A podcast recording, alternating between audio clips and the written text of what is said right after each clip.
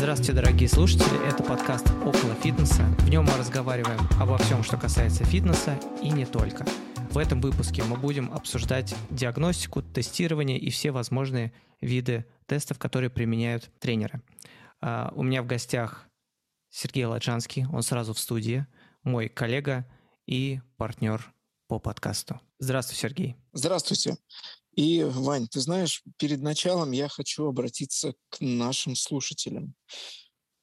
Очень трепетно и э, трогательно, что вы замечаете, что мы с Иваном подходим друг к другу, да, что мы некоторые, такие как Сергей Лемон и Богдан Титамир, Лемах. как ну, Стас Костюшкин и э, кто там еще у него был?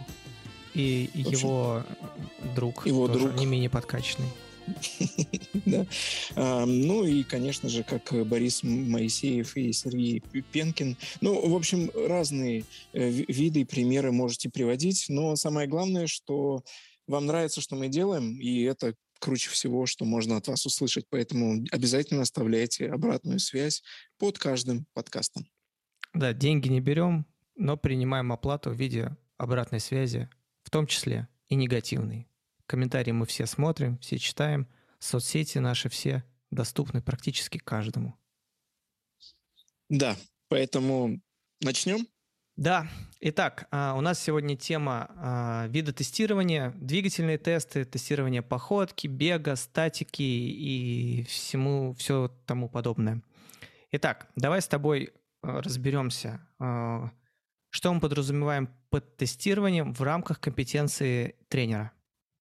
Да, и когда говорят тестирование, может быть то, что я просто с подростками тут последнее время работаю, и э, это больше похоже на ОГЭ и ЕГЭ, у кого есть еще э, опыт э, прохождения этих тестов. Э, сейчас с таким дрожем и трепетом начинают это дело все вспоминать. Вьетнамские на флешбеки.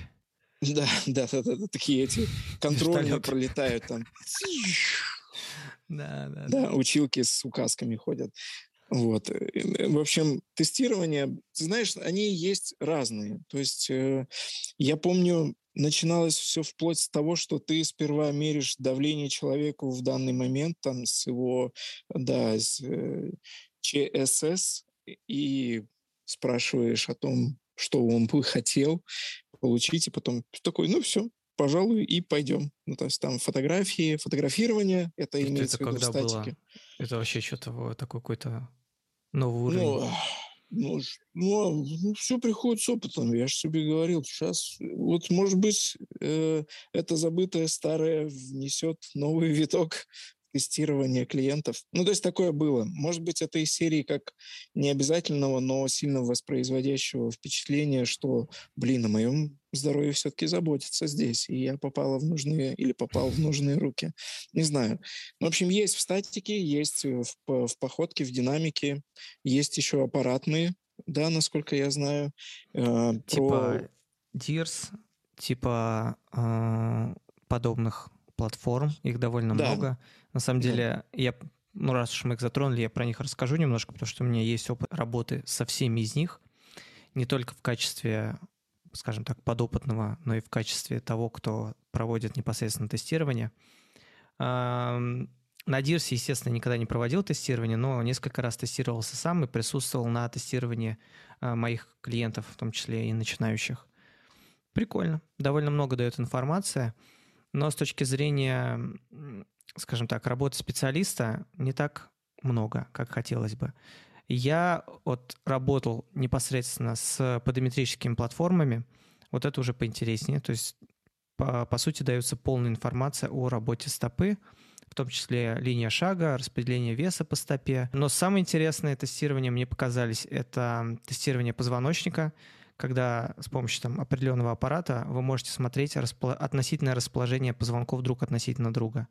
То есть там, ну понятно, сколиозы можно все эти гиперлордозы, гиперкифозы, все это можно определить, но плюс еще а, локальное расположение позвоночных сегментов друг относительно друга. Вот это уже очень прикольная тема. Ну и я работал также с а, аппаратом, который проводит двигательные тесты, и вы не на глазок смотрите там хватает, не хватает подвижности, а конкретно в таком в датчике зашиты уже а, значение нормы, не нормы, и то есть можно по двигательным тестам определить, а, в каком тонусе находятся те или иные мышцы, которые участвуют в этом тесте. Это довольно прикольная штука, и, во-первых, ну, начинающим тренерам дает довольно много информации, а для клиентов это, ну, прям вау-эффект, потому что, ну, это такой основательный подход. Я имею в виду и DIRS, и все вышеперечисленные штуки. У тебя был опыт работы с чем-нибудь из, этим, из этих? А, нет, с Дирсом нет, и для меня было сейчас открытием, что ты говоришь, что там не, не так уж много информации дает. Я на самом деле думал, что там вот как раз такие вот это относительное движение позвонков и вот эти вот нормы, которые зашиты, как ты говоришь, там, что это... А, я могу ошибаться, если есть специалисты ДИРС, то поправьте нас в комментариях а, в телеграм-канале. Там общая информация в основном. То есть ну, там... то есть вот отклонение от центральной оси, допустим, движение или как? Ну да, там какие-то общие изменения по спине, то есть вот там угу. один участок спины, там, допустим, больше смещен к сзади, другой э, больше там к переди, там поэтому можно определить общ, общий тонус мышц. Э, по стопам там довольно хорошая информация, то есть в принципе это может быть аналогом по дометрической платформе. Ну, совокупное тестирование неплохое, но если мы берем вот три следующих аппарата, про которые я говорил, то они дают более полную картинку, даже в статике угу. и в динамике, потому что подометрическая платформа, она можно также анализировать да. шаг в динамике. Да, и ну, единственное, с чем я работал и работаю, ну, это миограф. Вот, разные есть мнения касаемо этого прибора. С чем, с чем я ни разу не работал с миографом, только в рамках да. видоса на YouTube. Да, единственное, только там можно как, опять же, там четыре датчика и посмотреть распределение э, между левой и правой. То есть он может показать э, нагрузку, распределение нагрузки между левой и правой стороной в средних и в максимальных значениях. Это тоже такой как показатель, что можно будет потом сравнить спустя э, определенного блока занятий с э, клиентом. Можно уже будет понять, э, изменилось ли вообще что-то. Ну, то есть не только на глазок, но и на цифры. То есть там, да, общее напряжение, допустим, в регионе, в котором болит, оно было высоким, там, к примеру, 200 единиц, а потом стало 80 единиц. И плюс-минус э, левая и правая сторона выровнялись. Мы не говорим о том, что да, это реально сделать симметричным, но, по крайней мере, прибли... приблизить к каким-то там ближайшим значениям можно, в принципе, попробовать. Хм. Э, да, да. По поводу неаппаратных э, тестирований мы подразумеваем в первую очередь э, тестирование в статике, это осмотр осанки там с нескольких сторон. И, пожалуй, все. Что-то еще можно отнести? А, подожди, к неаппаратным еще относится, естественно, тестирование шага и двигательные тесты, собственно. Сейчас я просто какой... двигательные тесты не использую, поэтому я что-то про них забыл. Да, сейчас какой-нибудь тебе э, слишком ботанического склада человек может сказать, ну как это не аппаратное? Ну как это? Вы же снимаете на телефон, а телефон это аппарат. Вот и приехали. На глазик, на глазик все определяйте. Нет, на самом деле, ну то есть да, соглашусь с тобой. И двигательные тесты, ну ты знаешь, как бы с одной стороны, может быть бы они и нужны в начале. Ну, то есть Ты тоже не используешь, правильно? Нет, не использую. Ну, Даже ну, с миографом? А я не вижу смысла, если честно. Ну, то есть, если я вижу, что в шаге человек улучшился, можно потом просто долгое время человека, а повернитесь сюда, а согните вот это, а, а положите. Ну, то есть поначалу, да, видишь изменения в шаге, проводишь несколько тестов, такой, М, круто, ну да, то есть они просто Э, как сказать, подхватывают пример того, что да, все изменилось в лучшую сторону, и то, что сделали, все правильно. А так их отдельно делать, ну, не знаю, если есть возможность разбираться, вы умеете разбираться в походке, ну, тогда эти тесты локальные, они не сильно-то и нужны, потому что они локальные. Тем более, если вы умеете разбираться в беге. На самом деле, э, в статике я вижу 90% информации о мышечном состоянии человека. И мне уже не нужно проводить и тратить время на двигательные тесты. Э, чтобы вы понимали, э, тестирование, ну, на мой взгляд, должно занимать не более 20 минут, в идеале 10-15. То есть вы сделали там необходимые фотографии, вам там, если вы недавно э, с этим инструментом работаете, вам нужно некоторое время, чтобы их проанализировать, и потом вы уже вкрат, вкратце даете э, клиенту отчет о том, что с ним происходит. То есть вы обозначаете какие-то видимые отклонения, и если у человека есть какие-то жалобы, вы можете сопоставить с ними, но опять же не говоря 100%. То есть э, важный момент в тестировании – это не закошмарить клиента, а показать зоны роста, то есть над чем можно поработать. Да, и вот я, ты буквально снял у меня с языка, не зря мы, да, подходящая пара. Вот, э, касаемо того, что не нужно там говорить, ой-ой-ой-ой-ой, ну крах просто, кошмар, как вы вообще живете? Да, вы, вы, вы сами дошли сюда? Да быть не может. А где ваше инвалидное кресло? Ну, то есть э, я со многими, э, те, кто хейтят умный фитнес, да, э, коррекционный фитнес, э, согласен с тем, так что... Так меня бесит эти приписки, честно говоря, но вот сейчас я понимаю, я понимаю, что без них это... не обойтись. Да, это чтобы было просто понимание. Э, мы уже в первом подкасте говорили о том, что эм, это просто фитнес. Ребят, мы просто занимаемся фитнес. Ну, то есть это ну, то есть нет такого, что там, вот мы блатные, а вы не блатные, мы такие-то, а вы не такие-то. Нет, просто... мы просто работаем с вот да. этим, а вы с вот этим. Окей. Пока что в понимании большинства а, фитнес это все-таки такой какой-то около стандартный, около качалочной да. э, тренировки, около качалочной. Да, абсолютно точно. Вот, и поэтому они, вот люди, кто э, занимается, ну, блин, старой школой, но я тоже не хочу про это говорить, что старая школа. В общем, у кого есть видение того, что более близкое к качалочному, они часто людей, кто пытается разбираться в опорно-двигательном аппарате, винят в том, что как раз-таки происходит кошмаривание людей, что ужас клиента закошмарить, тем самым продать ему свою услугу. Нет, э, я как раз-таки поддерживаю тебя, Ваня, в том, что здесь нам важно дать понимание того, что, ну, не все так страшно, не все, все, все нормально. По крайней мере, мы сейчас начнем с вот этого, с вот этого, с вот этого. И, конечно, да, есть определенные сейчас э, рекомендации по обучению специалистов, тренеров, но мы о них поговорим касаемо э, опорно-двигательного аппарата чуть позже, наверное. Так, слегка mm-hmm. коснемся. Ну и вкратце я хочу обозначить, для чего нужно тестирование. А если вы начинающий специалист, вы как минимум для себя понимаете, на какие участки, на какие зоны следует обратить внимание, чтобы решить запрос клиента. Опять же, если клиент пришел с какой-то э, болью или дискомфортом.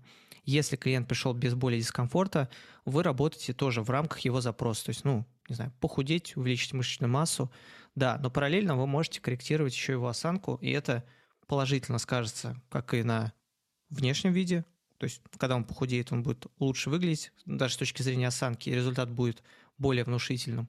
И с точки зрения, скажем так, объема мышечной массы, ну, грубо говоря, если человек сутулый, то расправив ему плечи и увеличив мышечную массу, будет как бы такой двойной эффект. То есть визуально будет казаться, что человек реально стал мощнее.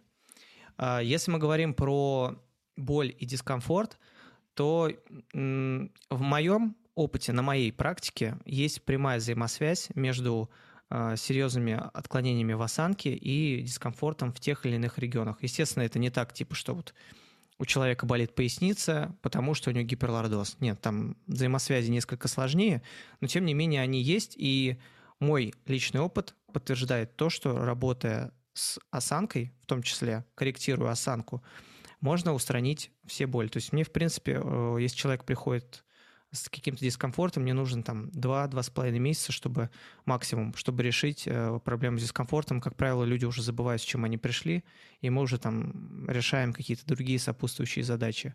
А, это что касается тренера.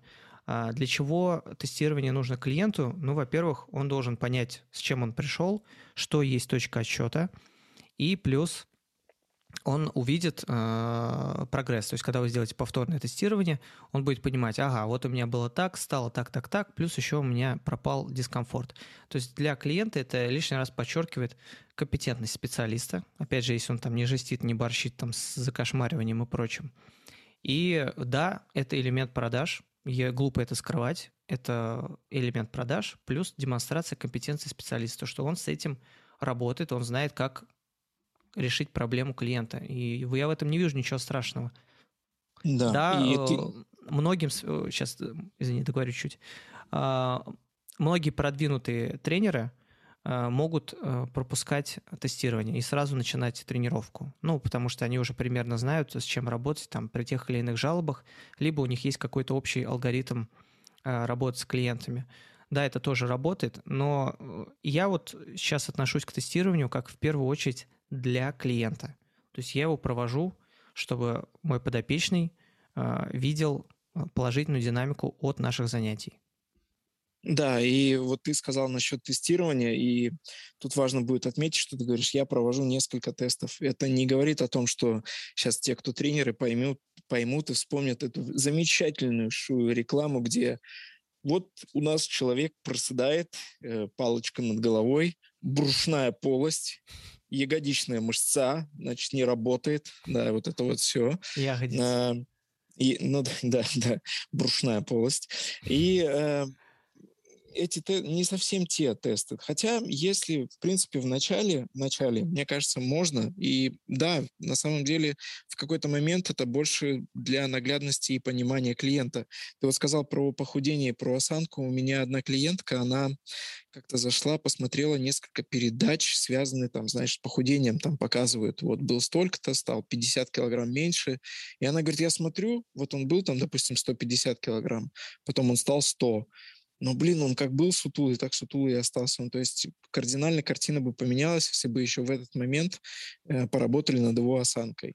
И это круто, что клиенты начинают понимать и видеть вот эту вот более гармоничную взаимосвязь тела, помимо того, что, да, похудение или обретение мышечной массы, э, но еще и должно быть вот эта вот общая, общая конструкция, на которой находятся мышцы, более такой визуально для глаза приятной. Да, и осанка на самом деле много на что влияет. То есть это, ну, окей, пойдем с самых популярных примеров. Там, если у человека а, сильный прогиб поясницы, мы можем говорить о том, что у него находится в дисфункции мышца живота, ягодичная мышца. Ну, в простую идем. А, если у человека сутулость, мы можем говорить о том, что нарушена функция дыхания, то есть э, существует какой-то повышенный тонус в мышцах в районе грудной клетки, также в мышцах шеи. А, дыхание довольно важная функция, важный паттерн. Это первичный паттерн человека, который влияет на а, кровообращение внутри головного мозга, также влияет это на, само, на самочувствие, на продуктивность в течение дня, на отсутствие, ну, наличие или отсутствие мигрений, если этот паттерн а, в нормальном состоянии. То есть э, мы косвенно еще улучшаем качество жизни людей, вот анализируя вот эти моменты в осанке. Да, и как раз ты сказал о том, что улучшаем качество жизни. И, на мой взгляд, большинство сейчас людей как раз-таки приходят за улучшением качества жизни. Не столько за прокачкой-накачкой, сколько как раз-таки улучшить свое общее самочувствие. Да, именно так. Я вот э, топлю за фразу «активное долголетие». У меня скоро эта фраза будет в шапке э, YouTube-канала. Оно немножко звучит по-старперски, ну, типа сразу ассоциация, знаешь, эти группы, где... Порфирий Иванов. Да, да, где ты будешь там... гимнастику. А, ты для этого бороду отращиваешь? Да, да, да, да. А, ну, в общем, записываемся. А, и ты, кстати, закаливание стал делать. Слушай, подожди-ка. Этот не, нерегулярно, надо признаться, то есть где-то 2-3 ну, раза в неделю. Ну все, в общем, э, девчат, ребят, буквально через год записываемся к Ивану на оздоровительную эти практики Ретриты. по обливанию, да, по обливанию. И как раз а зима у вас холодная, нет? К нам в Сибири, если что. Ну, у нас э, тур, минут, тур минут по обливанию было максимум. Тур по, да, можно фитнес-тур по обливанию в Сибирь. Welcome. А, ну, на самом деле, если уж мы заговорили про обливание, а, я для себя понял, что это не лучший вариант. То есть, в принципе, нормально начать с холодного душа будет даже по прикольней эффект обливания, мне кажется, все-таки слишком резко, слишком стрессово. Вот, mm-hmm. ладно, возвращаемся к тестированию. Да. А, я тут начал немножко говорить про на что мы обращаем внимание, когда проводим тестирование. Вот конкретно ты на что обращаешь внимание в первую очередь? Ну вот, кстати, большинство тренеров в этом плане еще тоже грешат, э, связано с тем, что они в после могут выстраивать человека. Мы про это говорили в, в первом подкасте или во втором. Ну, это жесть. Или... Ну да, то есть они начинают выстраивать. Ну вот если говорить про стоя, то одинаковая постановка ног обязательно должна быть, или вот поднятые или опущенные руки, потому что чаще всего, там, например, если девушка хочет похудеть, у нее был запрос похудеть в животе, и тренер делает первую фотографию до с опущенными руками, а когда фотография после, он говорит, а теперь руки поднимите. И такой, чё? И те, кто не понимают, э, что я имею в виду... Я вообще не под... знал, что так делают подойти к зеркалу, да, вот сейчас э, посмотреть на живот и попробовать просто поднять руки, положить руки на плечи, локти выпрямить, там, да, поднять перед собой. И тогда визуально живот выглядит меньше. И вот вам, типа, подтверждение того, что да, все, все классно. Ну да. Либо, допустим, расслабленность. Что я имею в виду? Человек сам начинает выстраиваться, что, мол, так, так, вспоминаю, что плечики должны быть опущены, голова ровная или еще что-то ровно. Мне чем нравится походка, человек как бы ровно не хотел идти, у него не, не получится это делать, потому что в движении все эти ровности, якобы, они начинают только больше мешать, и человек понимает, что, блин, это нереально, он сваливается обратно в свой автоматизм, и все как на ладони появляется, нежели если говорить про статику. Ну и, конечно же, в обуви или без обуви, это если говорить про статики, тоже можно, может такое быть, что одна фотография в обуви, другая без обуви. Короче, там много фишек. Э, бывает такое, что где-то чуть сбоку, где-то, ну, то есть немножко назад. Если, опять же, девушка хочет похудеть, если вы видите фотографию, что после сделано чуть сзади, то это опять же говорит о том, что, ну, тренер хочет просто подтянуть свой результат и продать вам его, что не зря вы ходите к нему. На самом деле много подводных камней в шаге. Э, ну, на что я обращаю? На расслабленность. Потому что когда человек приходит в до, он всегда находится в, в новом месте. В новом месте он находится, для него это стресс. Вы какой-то непонятный для него человек, который его там, так, все, раздеваемся, например, там, да, снимайте Интересно вверх. у тебя тренировки, конечно. Ну, блин, поэтому у меня набор-то и закончен давно уже да, на эти mm-hmm. тренировки. Вот, э, вот, вот так делаю. Шучу, конечно. Вот, поэтому помните о том, что это стресс для человека, и постарайтесь создать комфортные условия. Если вы видите, что в походке человек напряженный или он разглядывает все происходящее вокруг, кто ходит, кто не ходит, там пролетела ворона в окне или там начал падать снег, и человек этому всему удивляется, то дайте ему время, пускай он просто походит, адаптируется, вот, и потом уже снимайте походку для своего анализа. Ну и, конечно же, одинаковость э, именно этих э, фаз шага, которые должны быть в до-после. Бывает такое, что даже я сам себя перепроверяю. Поначалу хотелось, там, знаешь, да кто же улучшилось? И такой, типа, блин, вот, да, лучше перепроверьте это еще раз. Э, короче, критикуйте свои до-после сильнее, чем это могут сделать э, за вас другие специалисты, например, чтобы вы уже точно были уверены в том, что да, улучшения есть, и да, они заметны. И они должны быть заметны для человека, самое главное. Не так, что там вы ему сто пятьсот раз объяснили, он такой, ну, наверное, я не вижу. Угу. Я поэтому даю, скажем так, показываю тестирование шага, своим подопечным, если есть какие-то прям серьезные изменения значимые. Потому что, как правило, в шаге, ну, это непонятно, куда смотреть, непонятно, почему так правильно, и многие моменты вообще не очевидны для занимающихся. Поэтому чаще всего я делаю статику, то есть делаю акцент на статике, и как раз показываю до-после на статике. И надо сказать, что динамику у меня не всегда получается заснять, потому что я сейчас преимущественно работаю онлайн. Ну, как преимущественно. Я в последний год только онлайн работаю. И поэтому в основном только тестирование статика. По поводу тестирования в статике, э, ну, просто расскажу пару слов, на что я обращаю внимание. Во-первых, я смотрю, как распределяется центр тяжести. То есть, если у человека э, завал оси тела, то есть он может быть завален вперед, назад, вправо, влево, ну и, соответственно, в совокупности вперед, влево, там, назад, вправо, ну и так далее. Это говорит о том, как человек распределяет вес не только по стопе, но и как его тело и вышестоящая структура компенсировались под это, под это распределение веса. Ну и, конечно же, я смотрю на ну, главные анатомические изгибы. Это наличие отсутствия шейного кифоза, а, грудного шейного лордоза, тоже мне сказал, шейного лордоза, грудного кифоза, а, поясничного лордоза, ну и, соответственно, смотрю, в каком положении находится таз. И уже, а, ну, естественно, там колени, стопы, все то же самое. И уже пытаюсь там сопоставить приоритет работы. То есть чем бы я бы начал работу, ну, также еще приоритет работы зависит от жалоб клиента, естественно. Но это такие наиболее значимые моменты. Э, и я еще раз э, подчеркиваю, что я на них обращаю свое внимание для того, чтобы потом это все доступно объяснить э, клиенту, чтобы клиент мог увидеть, что ага, вот тут у него э, корпус завален, то есть просто элементарно рисую линию прямо на фотографии, и он это все видит. И то же самое касаемо изгибов. Обычно это все наглядно видно. А уже всякие детали нюансы я оставляю, скажем так, для себя. То есть это я уже разбираю потом более э, вдумчиво. А вот есть э, новые рекомендации сейчас, да, по обучению тренеров. Э, с 2022 года будут их использовать, насколько мне известно. Вот ты сказал просто про боль в пояснице, да, и что ты обращаешь внимание на ось и на все прочее.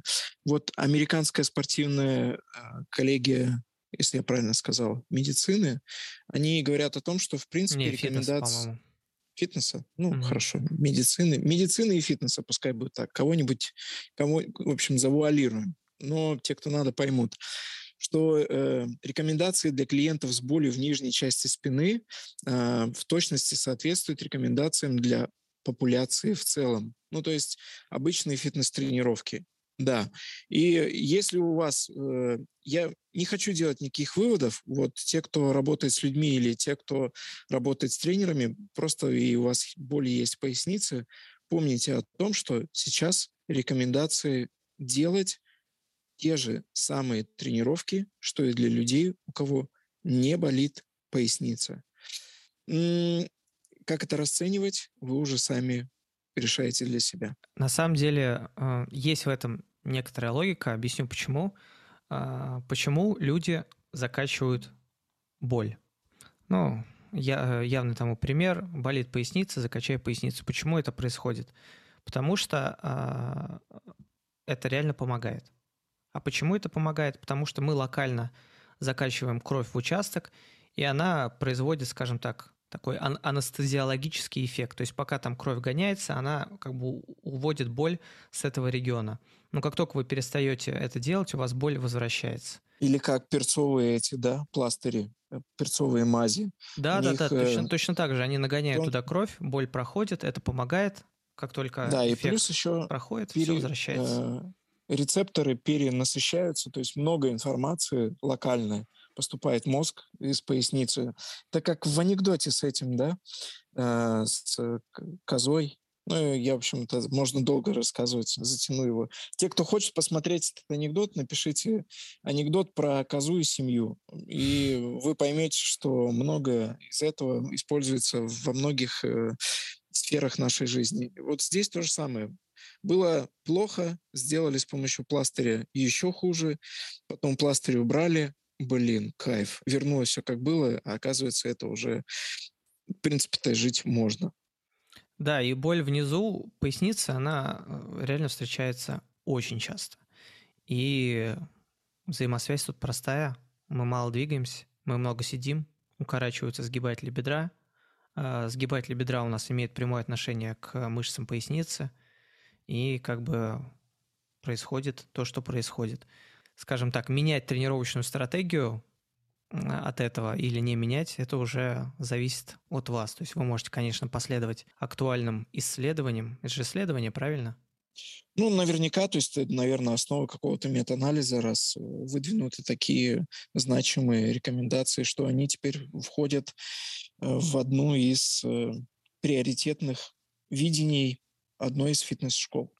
Да, ну, либо вы можете работать, э, корректируя вот этот вот паттерн сидения. Не знаю, это даже не паттерн, мы же просто в статике сидим.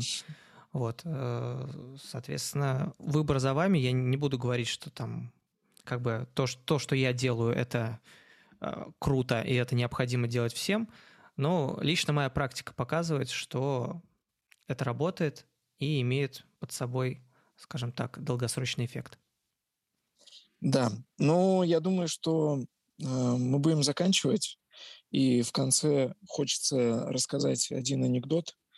Э, да, то есть когда Иисус решил, не задевая ничьих чувств, не задеваю, постараюсь, э, Иисус решил э, стать врачом. В общем, ему заводят инвалида, на коляске завозят, Проходит 20 минут, инвалид выходит на своих двух ногах. У него люди в очереди восторженно спрашивают, ну что, что как доктор-то? Он говорит, да, херня, даже осмотр не проводил. Вот э, можете основываться этим принципом и э, думать, какой же вы все-таки э, тренер, как Иисус или нет. Это очень, очень классное окончание подкаста. Да. Все, всем большое спасибо. До новых встреч.